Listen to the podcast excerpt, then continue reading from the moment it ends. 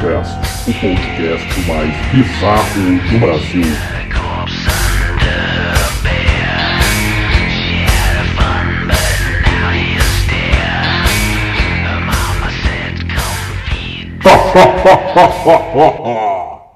E aí galera, bom dia, boa tarde, boa noite, sejam todos muito bem-vindos ao Terrorcast, o podcast mais bizarro do Brasil. Nesta primeira edição do Terrorcast, nós gostaríamos de agradecer a todos os membros da comunidade do Canal Terror lá no Facebook, facebook.com/barra Canal Terror Brasil, e também aos amigos e colaboradores e parceiros da turma do Canal Terror, do nosso grupo lá de colaboração. Se você quer participar conosco, se você quer dar a sua dica, dar a sua sugestão, dar uma ideia, trocar uma ideia, conversar, jogar conversa fora, jogar uma imagem, um meme, qualquer coisa vinculada ao universo do terror, a turma do Canal Terror está lá à sua disposição. Só você achar o link lá na página do Canal Terror, é, facebook.com/barra Canal Terror Brasil, e aí você entra para essa turma e participa conosco, beleza? Então, turma. O Terrorcast ele não tem um modelo definido, ele não tem uma grade específica do qual caminho que a gente vai fazer. Mas a gente sempre vai falar de algum dos assuntos comuns lá no nosso canal Terror no Facebook. É, seja música, cinema, trailer, série, é, filmes antigos, filmes novos, literatura, lendas urbanas, arte digital. A gente quer conversar com gente da área, a gente quer conversar com artistas da área, gente que produz, roteirista, autor independente, todo mundo. É, mas a gente sabe que a gente ainda é pequeno e a gente está começando do jeito que tem que começar mesmo, fazendo, é, nem diria o Iron Man lá, né? Primeiro a gente corre para depois a gente aprender a andar. Então a gente aproveita para pedir a vocês um pouquinho de paciência. Nós estamos engatilhando as coisas, fazendo a coisa acontecer do jeito que a gente consegue, e por isso a gente também não quer fazer podcasts muito longos e cansativos. Serão podcasts menores, em cima de um ou mais assuntos, mas sem aquela coisa extensa e tudo mais, beleza? A gente agradece. Fique aí com o Terrorcast, o podcast mais bizarro do Brasil.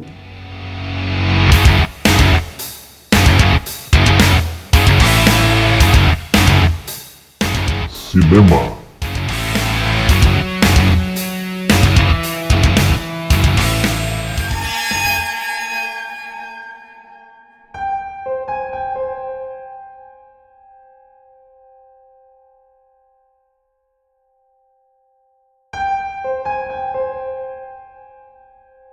E é isso aí, pessoal. Hoje nós vamos falar de cinema. O filme da vez é A Maldição da Chorona, lançado originalmente como La Llorona ou A Chorona.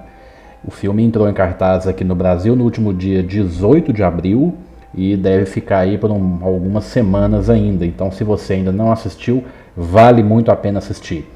Uma das características principais do filme é que ele integra o universo de Invocação do Mal, né, também conhecido aí em inglês como The Conjuring Universe, que é um, um, universo que tem se expandido aí a partir das criações de James Wan e os diretores convidados por ele para participarem com obras de terror. Fazem parte desse universo, claro, os filmes da franquia Invocação do Mal, 1, 2 e agora para sair o terceiro filme em 2020. A Freira, número 1 e o 2 que está para sair, os filmes Annabelle e mais. Tem outros curtas-metragem. Esse universo cinematográfico da Invocação do Mal vem se expandindo nos últimos anos, em grande parte ao trabalho desses novos diretores aí encabeçados pelo James Wan, que é uma figura singular na, no cinema de terror recente. Né? A gente não pode falar do James Wan sem citar é, alguns trabalhos dele aí que foram é, talvez aí marcos né, no cinema de terror recente, como Invocação do Mal, os, a saga Jogos Mortais, idealizada por ele e outras mentes insanas aí do terror, e Insidious, aqui no Brasil chegou como Sobrenatural. Vale a pena ficar de olho aí no que esse universo de Invocação do Mal tem guardado pra gente, principalmente nos próximos anos, beleza? Bom, uma das coisas mais interessantes a respeito deste filme é que ele é realmente baseado numa série de histórias, é, lendas urbanas, né, folclore é, mexicano, brasileiro, venezuelano, boliviano, ou seja, tem uma fonte forte aqui na América Latina de uma mulher que chora ao caminhar pelas pelas ruas, pelas estradas, pelos cemitérios à noite. Né? Eu estou falando isso porque você com certeza já deve ter ouvido falar aqui no Brasil da mulher de branco que anda aí, né, vaga, perdida, erra pelos ermos das estradas brasileiras, principalmente estradas de terra, estradas vicinais, estradas pouco utilizadas. É, há relatos aí, né, fazem claro que relatos dentro do folclore, né, dentro das lendas urbanas do Brasil, de viajantes, caminhoneiros, motoristas que encontram com uma linda mulher de branco vagando na beirada da rodovia de madrugada, em noites intensas, muito escuras, algumas vezes com neblina, é, com lua cheia, e aí vai, né, vários elementos aí comuns do universo do terror vão se misturando. É, uma coisa legal é o que é o seguinte, no Brasil, por exemplo, o que o filme chama de A Chorona, né, a Maldição da Chorona, aqui no Brasil já recebeu vários nomes.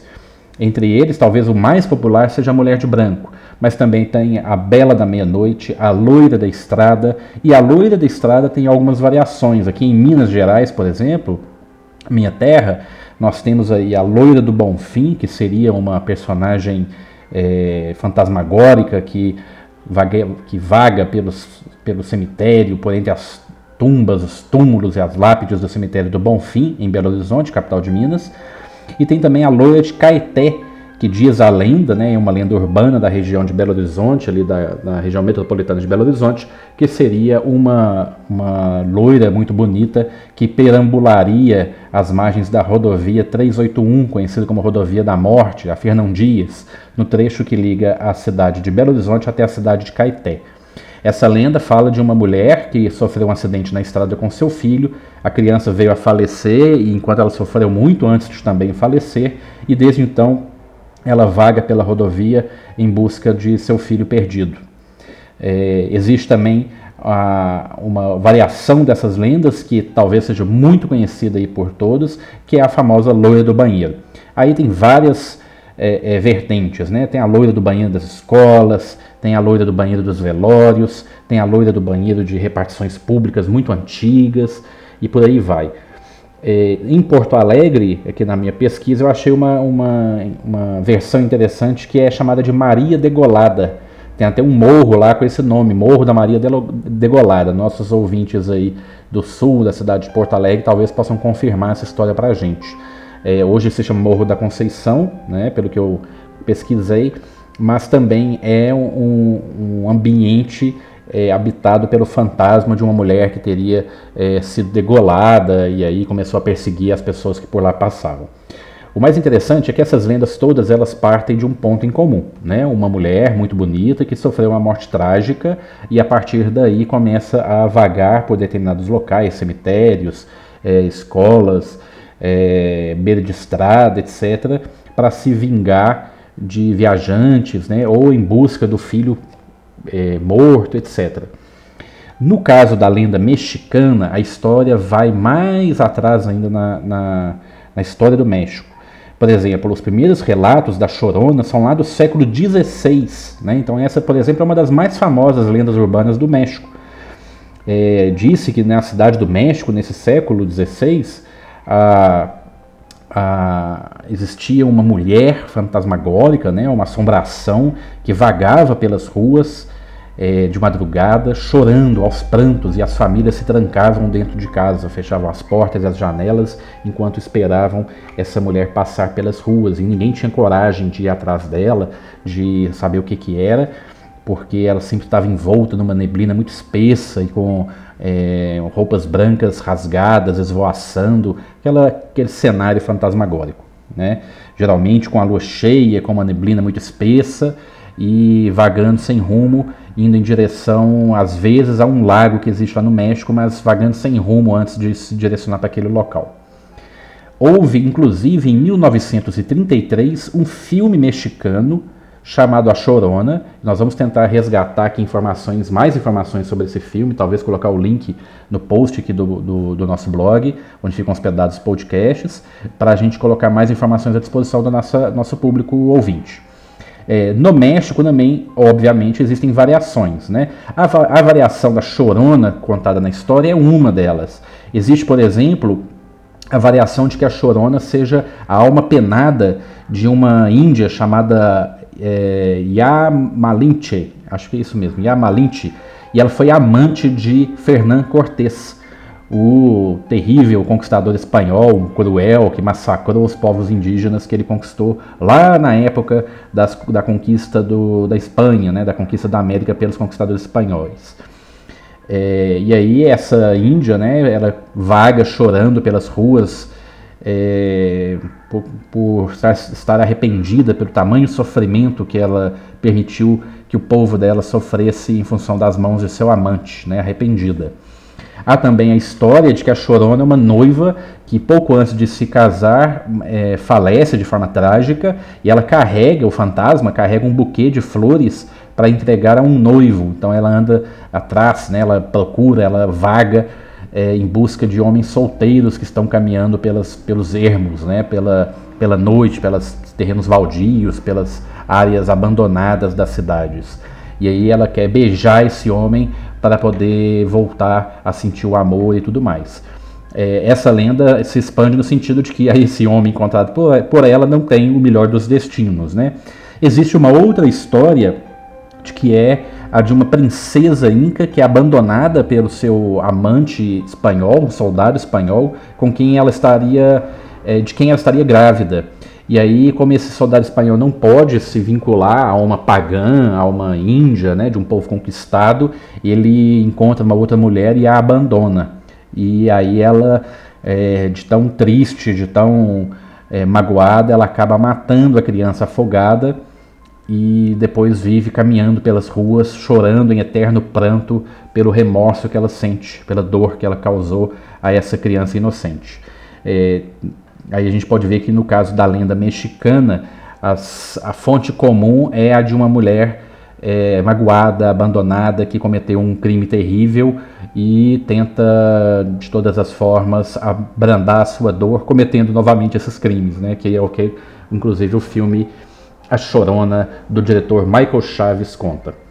É interessante que eu falei aqui do Michael Chaves, ele surpreendeu positivamente o produtor James Wan desse filme é, de uma maneira tão forte que o James Wan o convidou para fazer, é, né, para ser o diretor do Invocação do Mal 3, que faz o retorno do casal de detetives sobrenaturais, né, os demonólogos Ed e Lorraine Warren, é, traz eles de volta para a telona lá em 2020.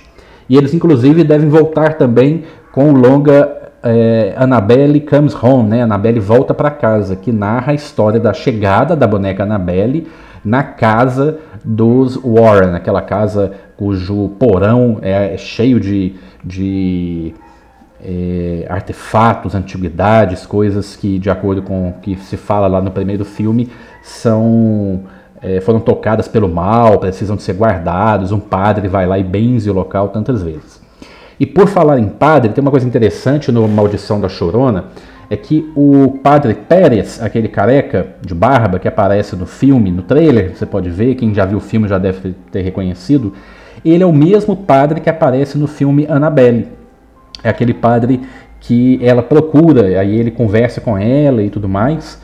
Então, assim, um personagem já está nos dois filmes. Isso deve acontecer, possivelmente, essa troca de personagens vai acontecer em mais filmes, né? O Invocação do Mal 3 vai ter isso, Annabelle é, Volta para Casa também vai ter, e sabe-se lá o que mais está passando pela cabeça dos criadores aí insanos né, do universo de Invocação do Mal, esse universo de filmes que tem ganhado um destaque bem legal aí na, né, nos últimos anos e tem colaborado para o retorno do cinema de terror, é um cinema de terror com é, roteiros, né, com assuntos mais de terror e menos de sanguinolência, né?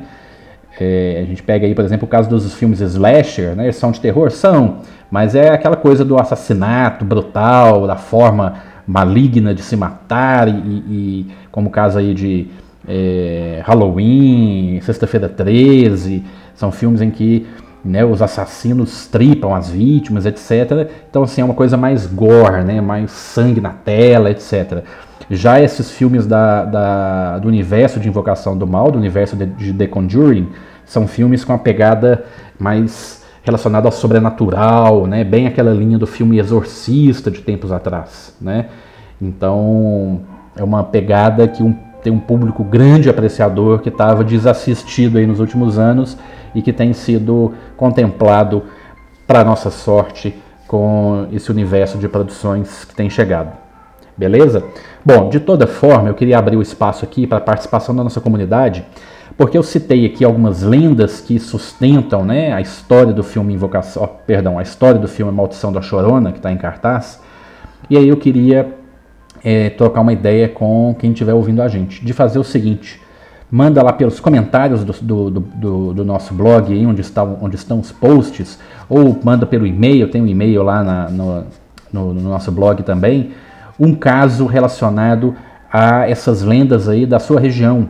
Né? Todo mundo sabe de um caso da sua região, com a loira do banheiro, com a loira da escola, com a bela da noite, a loira da estrada, é, a mulher do cemitério, né? essas variantes aí dessa lenda é, da Chorona estão por toda a América Latina. Tem casos na Venezuela, tem casos na Bolívia, tem casos no Chile, tem casos na Argentina, tem casos na Colômbia, no México, no Brasil. Então, com certeza, você que está ouvindo a gente aí agora já deve ter ouvido falar alguma história sobre isso. Manda para a gente que a gente vai apresentar a sua história aqui no próximo podcast.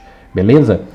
Bom, pessoal, um, um aviso importante de se dar é o seguinte: o podcast Terrorcast ele é feito de uma, de uma maneira diferente. A gente não quer fazer podcasts longos que demanda uma carga de material muito grande, eles podem ficar cansativos, a gente ainda está começando a fazer, aprendendo a fazer, então nós vamos fazer seguindo o melhor exemplo aí do que tem sido feito no YouTube, por exemplo. A gente vai fazer vídeos relativamente pequenos, vídeos não, né? Áudios relativamente pequenos que é, é, ataquem um ou dois assuntos e aí a gente vai é, trocando ideia com a comunidade, com os nossos ouvintes e fazendo isso crescer e de forma que a gente consiga fazer pelo menos um podcast por semana, ao invés da gente esperar juntar muito material ou ficar dias e dias editando material para fazer um podcast longo uma vez por mês, por exemplo. O que, que vocês acham? Também, também mandem aí para a gente é, suas opiniões, beleza? Bom, eu fico muito feliz. Meu nome é Pedro Penido, sou um dos administradores lá do canal Terror no Facebook facebook.com barra canal Terror Brasil. Se você ainda não curte essa página, curte lá é, para você receber material. A semana inteira a gente manda coisa de série, de filme, de trailer, de música, de literatura, de lenda urbana, de artes digitais. Sempre tem uma coisa nova do terror e você está convidado a participar do grupo Turma do Canal Terror, onde você pode colaborar conosco. Você envia o material para a gente poder divulgar na página. Beleza? Valeu demais. Até o episódio 2 do Terrorcast o podcast mais bizarro do Brasil. Valeu!